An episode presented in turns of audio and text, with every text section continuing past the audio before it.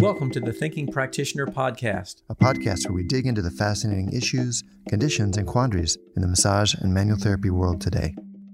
I'm Whitney Lowe. And I'm Til Luchau. Welcome, Welcome to, to, the, the Thinking, Thinking Practitioner. Practitioner. Welcome to the Thinking Practitioner podcast, where we are supported by Handspring Publishing. Their catalog has emerged as one of the leading collections of professional level books written especially for body workers, movement teachers, and all professionals who use movement or touch to help patients achieve wellness. Handspring has joined with Jessica Kingsley Publishers Integrative Health Singing Dragon imprint. So head on over to their website at handspringpublishing.com to check their list of titles, including uh, my Advanced Myofascial Techniques books, and be sure to use the code TTP at checkout for a discount. Thanks, Handspring. You've been a great source of guests for this podcast, too. Amazing author shelf. Look forward to more of those. We are also sponsored today by the Back Jam, which is 16 teachers, four Mondays in May, one body part, the back. I am teaching uh, an hour of some uh, fun new things I'm playing with with the back on May 1st. Whitney, when is your day? My when day is teach? actually, yeah, the next week on May 8th. Okay, so May 1st is the when it leads mm-hmm. off. And then every Monday in May 2023, if you're listening to this in the future, you can hear from a different set of teachers sharing their ideas on the back. It's available later by recording. Teachers include Ruth Werner, Tom Myers, Allison uh, Denney, Benny Vaughn, Sue Hitzmann, Paul Kelly, Aubrey Gallen, Allison, what's her last name, Whitney? Kavanaugh. Kavanaugh, thank you. And many more, all hosted by Diane Matkowski, who is getting so good at this kind of stuff. I can't believe it. Go directly to bit.ly slash thinking back for our podcast unique link to take you right there if you want. Or you can save 50 bucks when you bundle it with my spine principles course, which starts right about the same time. It is a great complement to all the views you're getting in the back Jam. We go really deep into the advanced myofascial techniques work in the spine principles course. Again, available later by recording. Save 50 bucks when you register for both at Spine Principles Online. Sorry, that's bit.ly slash Spine Principles Online. And we'll put those links in the show notes. All right. I always like getting done with those. I don't know about you. Those are we need those. Those are great. I love the sponsors, and I always feel good when I'm done reading that. Yeah. How are you doing, Whitney? I'm doing very well. Good to see you again. It's been quite a while. You've been off for a little bit here and uh off gallivanting around the globe. gallivanting, bit. putting in some frequent flyer miles. And thanks for holding on the fort. You had some and, really interesting conversations while I was away. Yeah, and we're still here. So, and it's uh, good to have you back again tell us uh, today um, i kind of wanted to say like welcome back and talk a little bit about your trips some of the things that you saw explored um, you know encountered and, and did and and uh, see how that might be relevant for some of the people looking into various types of explorations with their learning as well. All right. So stories from my travels and then how it can be relevant.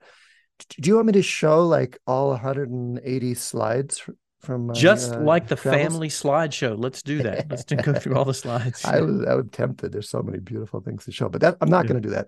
Although if we have time, I might show you one little 20 second video and talk through the audio listeners while we do that because now we have these YouTube uh, videos we're releasing, yeah. so you can go there and see it. Yeah, uh, yeah. And for people who didn't know, we are now recording our presentations most weeks on uh, mm-hmm. YouTube, mm-hmm. so you can see those uh, as well as yep. we're chatting here. So, yep. Yeah. But I'm pleased so, that you asked. Hmm. Thank you. It was a phenomenal trip. And yeah. I think it does maybe open up some possibilities in terms that could be applied in all kinds of situations for yeah. learning and travel, etc. So where did you go? I mean, tell us where where was this? Uh first stop was Thailand, mm-hmm. where we went to a floating raft house surrounded by national park up in the mountains in Thailand. And this raft house has a big yoga sala, big yoga room. Again, it's all on pontoons and all of the uh, uh, rooms are floating. And we had uh, maybe it's a good time just for me to show that video. Yeah, so you can get the picture get the, of get the, the place. of it all. Yeah, because the place was so much a part of the experience. I'll tell you about the amazing learning experience too. Mm-hmm. Let me get this fired up here for you. But uh, the place itself, it took us half an hour by boat to get there and once you're there, we're just there. It's totally offline, totally mm. total digital detox, and out on this lake. So here's the boat ride out, half an hour on the boat to these floating raft houses where our individual bungalows were roped together and floating on a lagoon in this huge lake.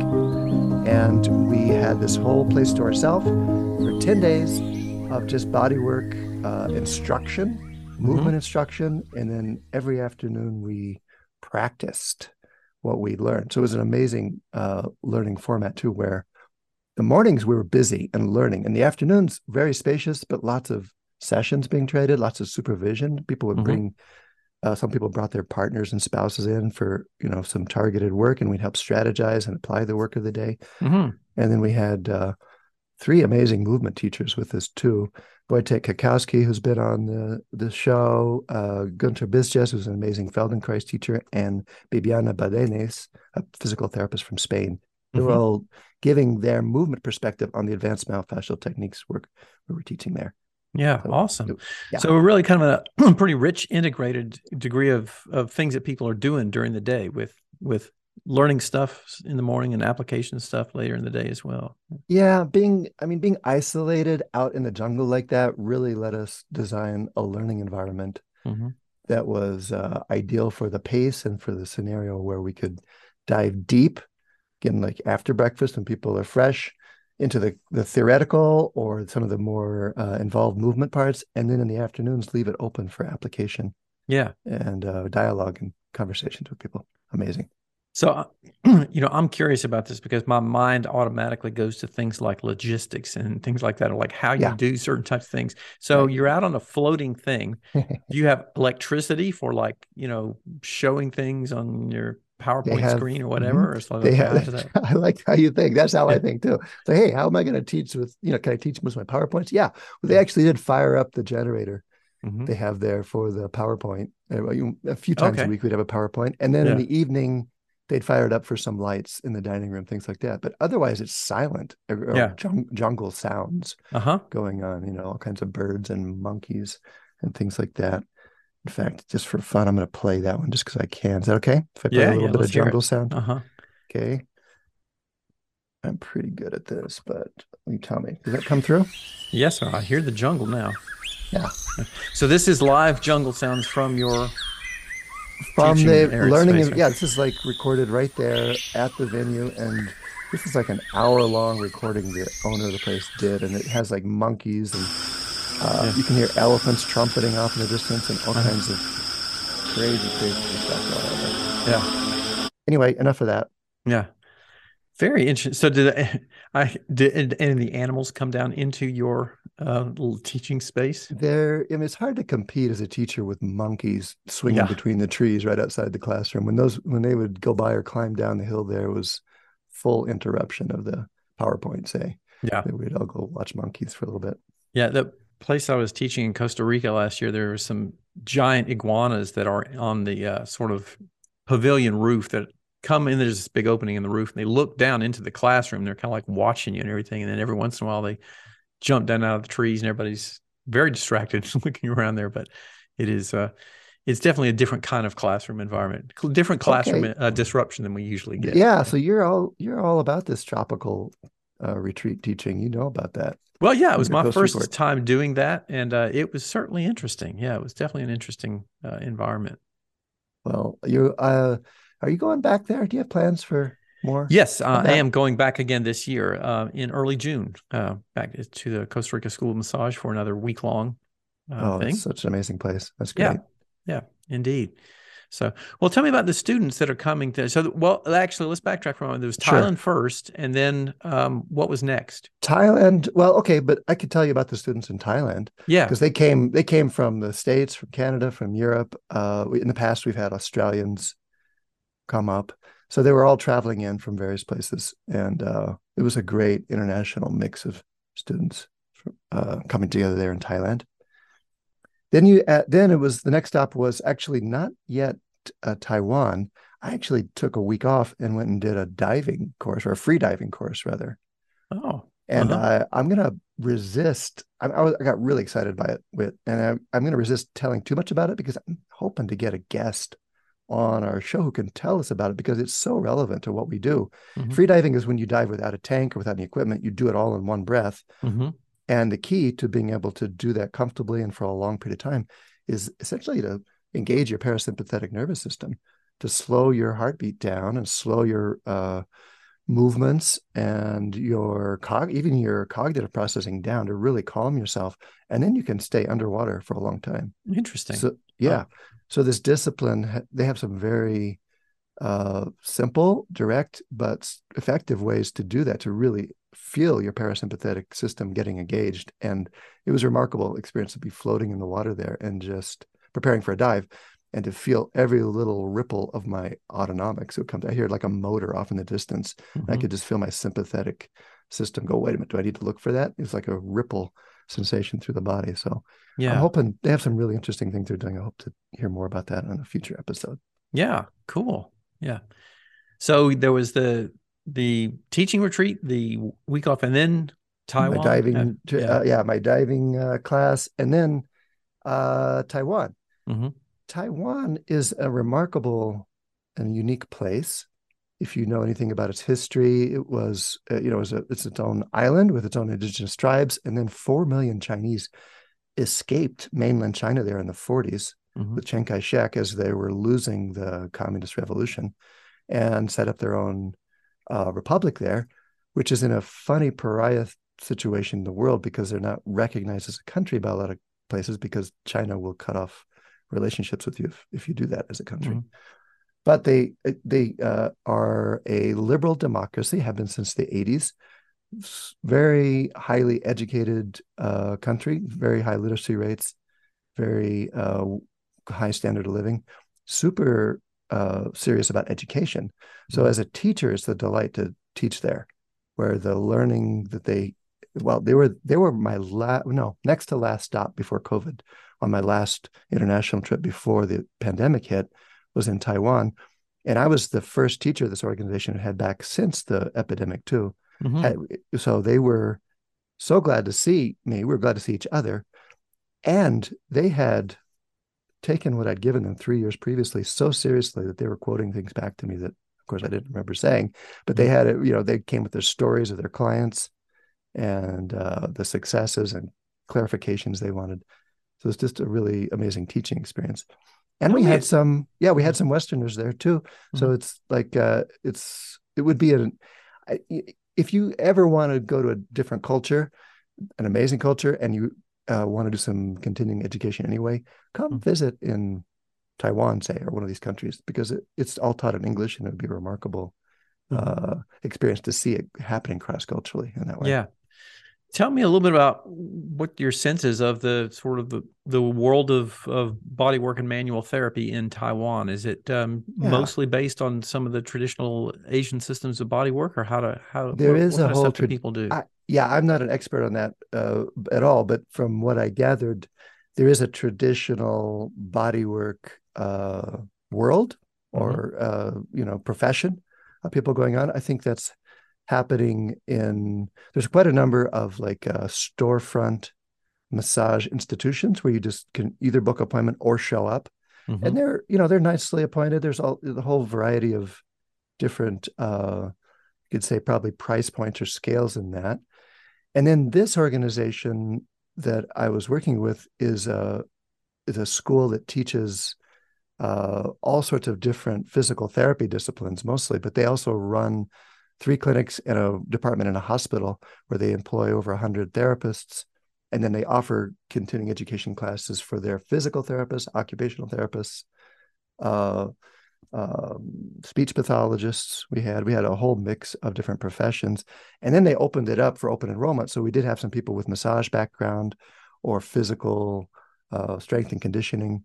So it was a diverse group of backgrounds, but again, very, very uh, highly educated, very exposed to different uh, the, the kind of modalities that we will learn here in the West because they bring a lot of teachers in from the West there.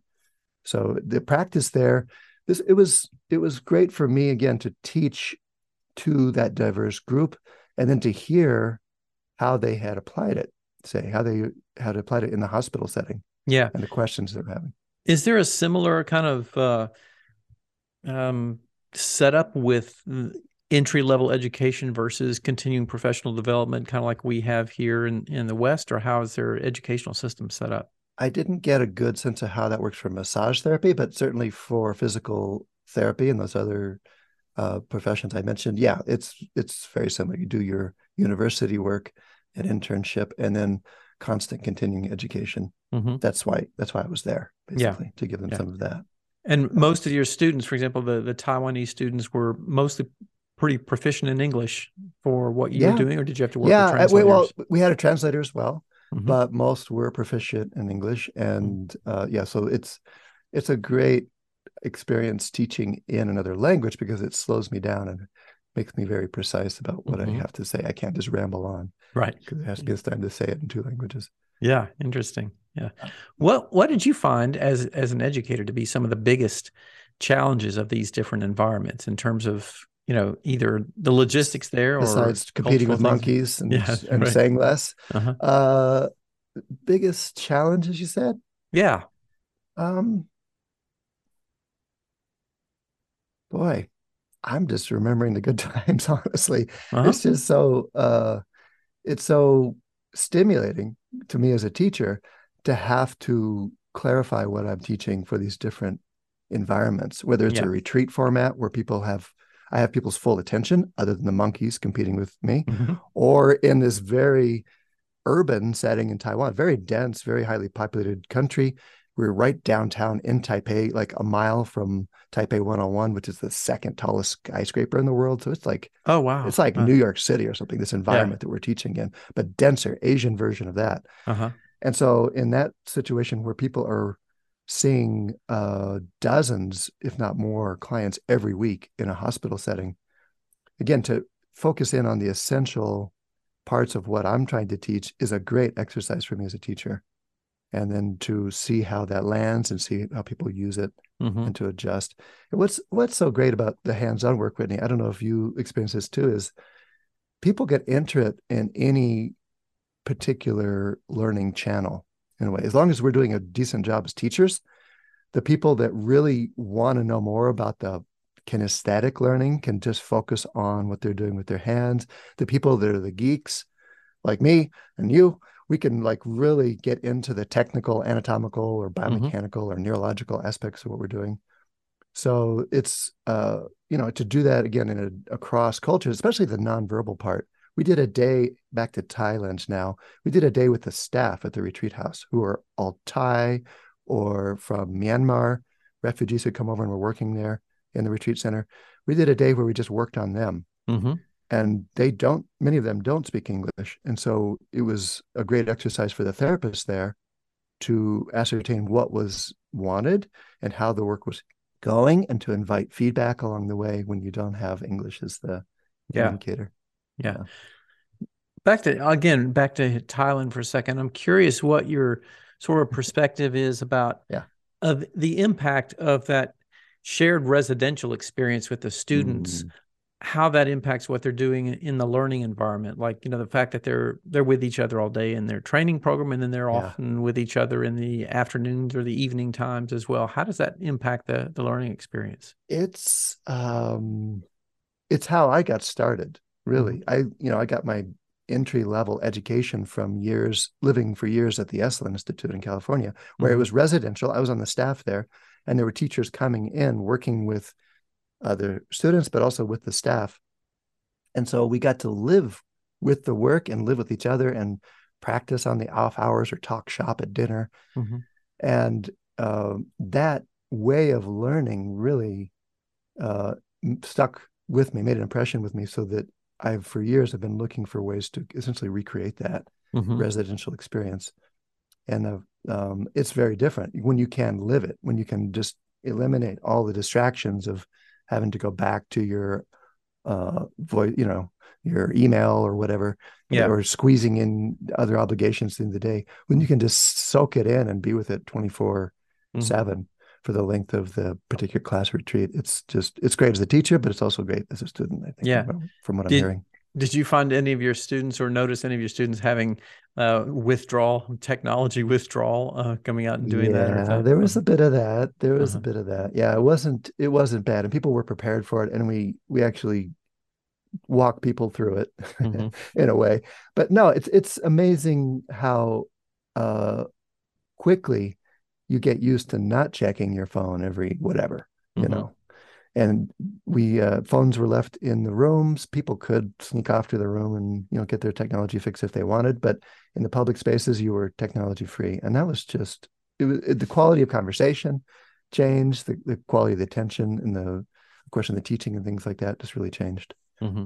and I, you know there's different speaking of cultural differences um, it's not unheard of here in the states to see people texting in class it's you know some teachers have policies about that or ask people not to sometimes yeah. i'll do that if there's a lot of it but it didn't even occur to me that that was not happening in uh, in Taiwan. Now back to this urban culture where we are in the midst of a very highly developed technological society. Yeah, people weren't doing that. Yeah, people weren't doing that. There was some note taking, there's some picture taking, but they weren't. There wasn't the split attention thing that we get. And do you think that is about trying to maintain attention in a certain way, or is it a, a cultural thing about like it's rude to interrupt the instructor and do that? Well, maybe it, some combination of both. There, it's such a there is a a culture of teacher veneration there too. Like just stopping off for the morning coffee at the place on the way to the classroom second or third day, the barista asks me, he says, Hey, where, you know, where are you from? I said, America. He says, What are you doing here? I says, I'm teaching a class. He, his eyes got big and he says, Oh, teacher. And he bows to me, you know. Mm. He didn't know what kind of class I was teaching. He didn't know yeah. what, but but there's that sort of elevation of the profession of teacher within mm.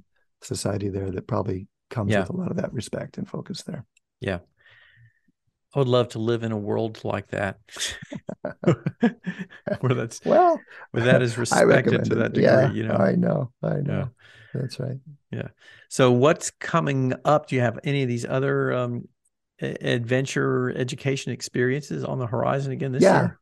Thanks for thanks for directing me towards that. I could like go on showing these mental slides forever. I could just go on talking for a while. But yeah, what's coming yeah. up? We have some uh, fun ones. Let me pull up my list there.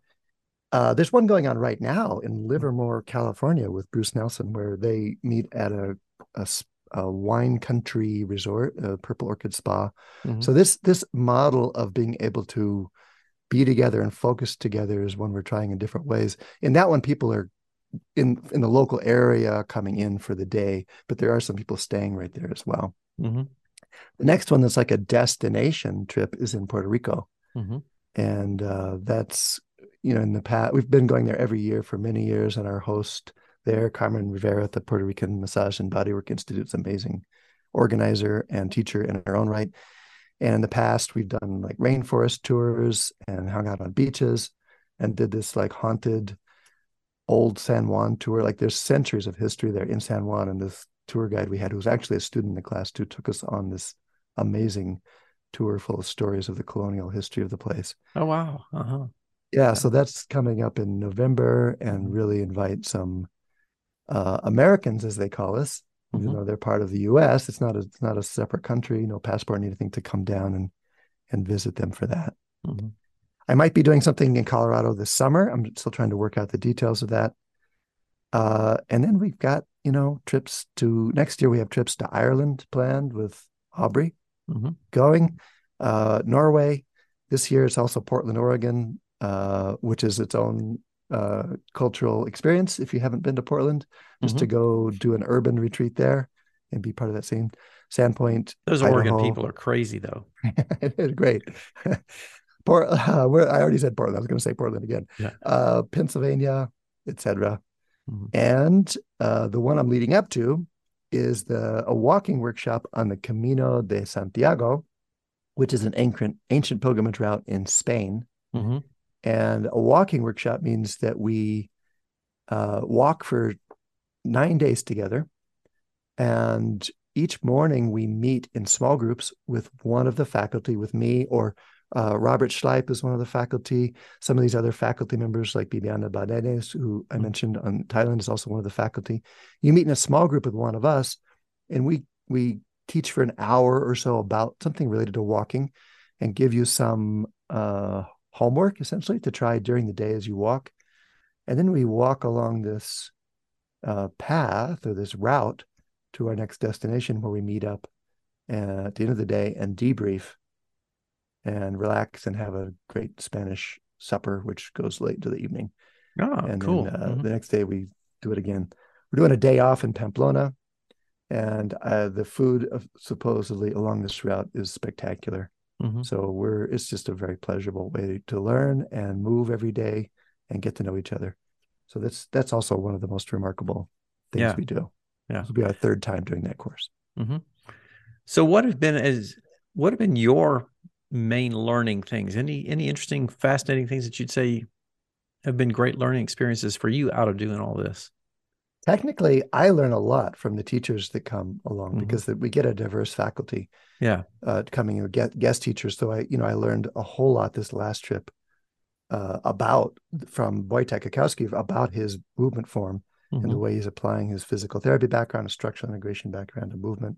I look forward to learning a lot from Robert Schleip on the Camino, Mhm. just in terms of his uh, breadth of knowledge about fascia and the way it functions, and then also how it connects to the experience level. He's not just interested in the tissue qualities, but he really does uh, connect it out into the experience of being a body, being a person.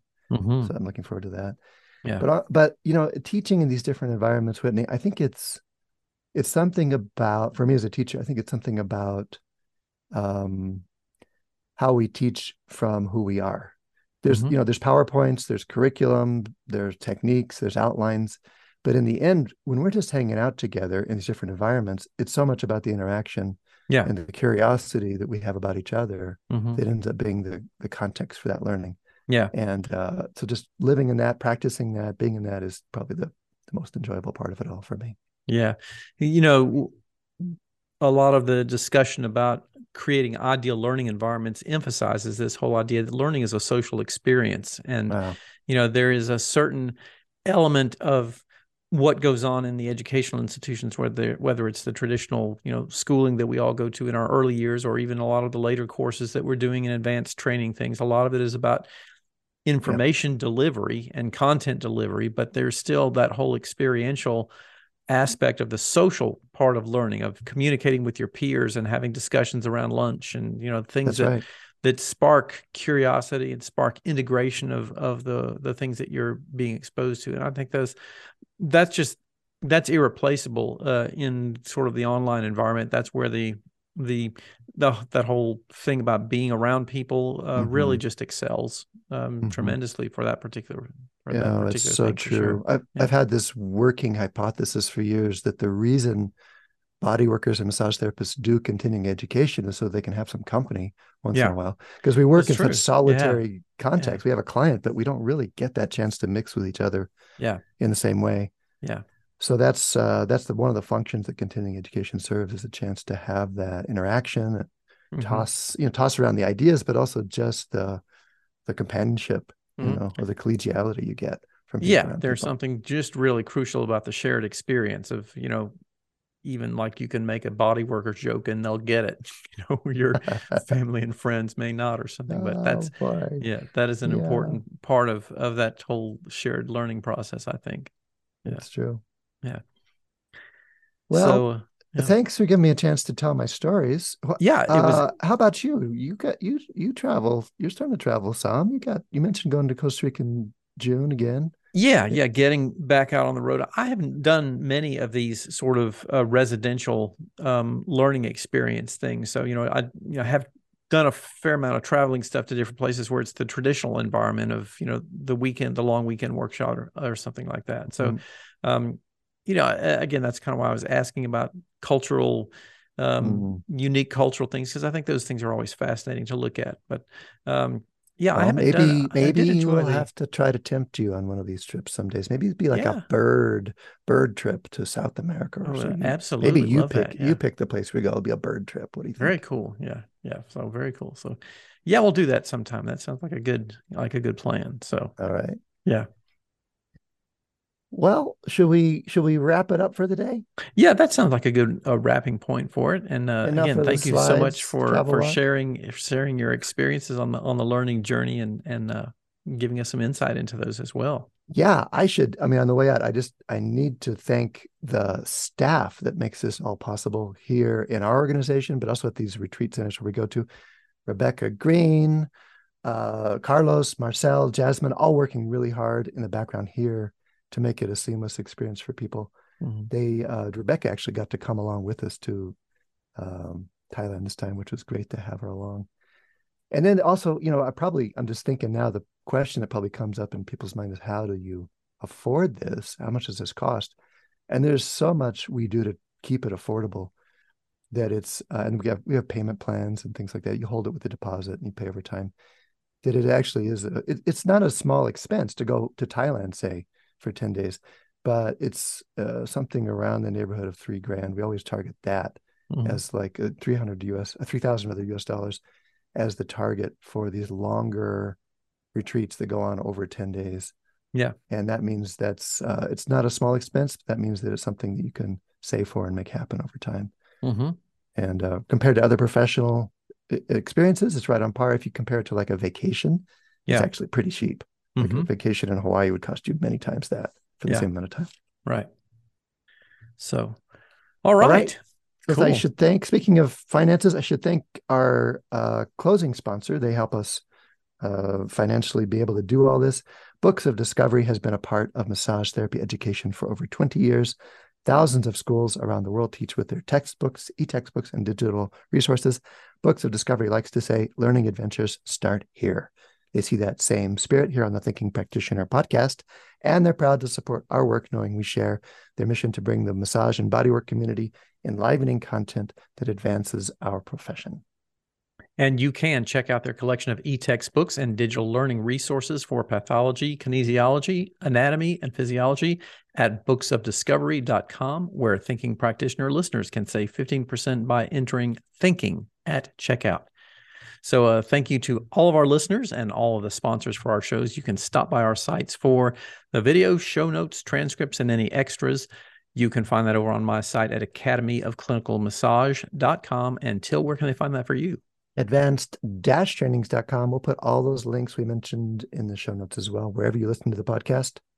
Great. And questions, uh, things that you'd like to uh, hear us talk about, things that you want to say to us, send us information. You can always connect with us by email at info at the thinking practice excuse me, info at thethinkingpractitioner.com or look for us on social media under our names. Um, should I be your name or nah? I guess I'll, I'll, still be my name. I'll be my name on social. Whitney Lowe over there until people, yeah, Whitney Lowe is your name. Til Luchau's my name. People say have said though they can't tell us apart, and they wish yeah. we would say our names more. But uh, I think that is a compliment from myself yeah. that I get confused with you. Uh, yeah, email us uh, your suggestions for new re- retreat destinations. How about that? Oh, there's a good one. Yeah. Yeah. Rate us on Apple Podcasts, as it really does help people find the show. And you can hear us on Spotify, Stitcher, Google Podcasts, or wherever else you listen. And share the word. And please tell a friend. Thanks for today, Whitney. Thanks for your interest and great questions. I love yeah, enjoyed, enjoyed talking about it. And for any of those people who can't remember who's who. I'm the guy with the southern accent. So I don't know what kind of accent I have. Colorado, let's say. Yeah. All righty. Sounds good. We'll see you next go round. Okay. See you later. Okay.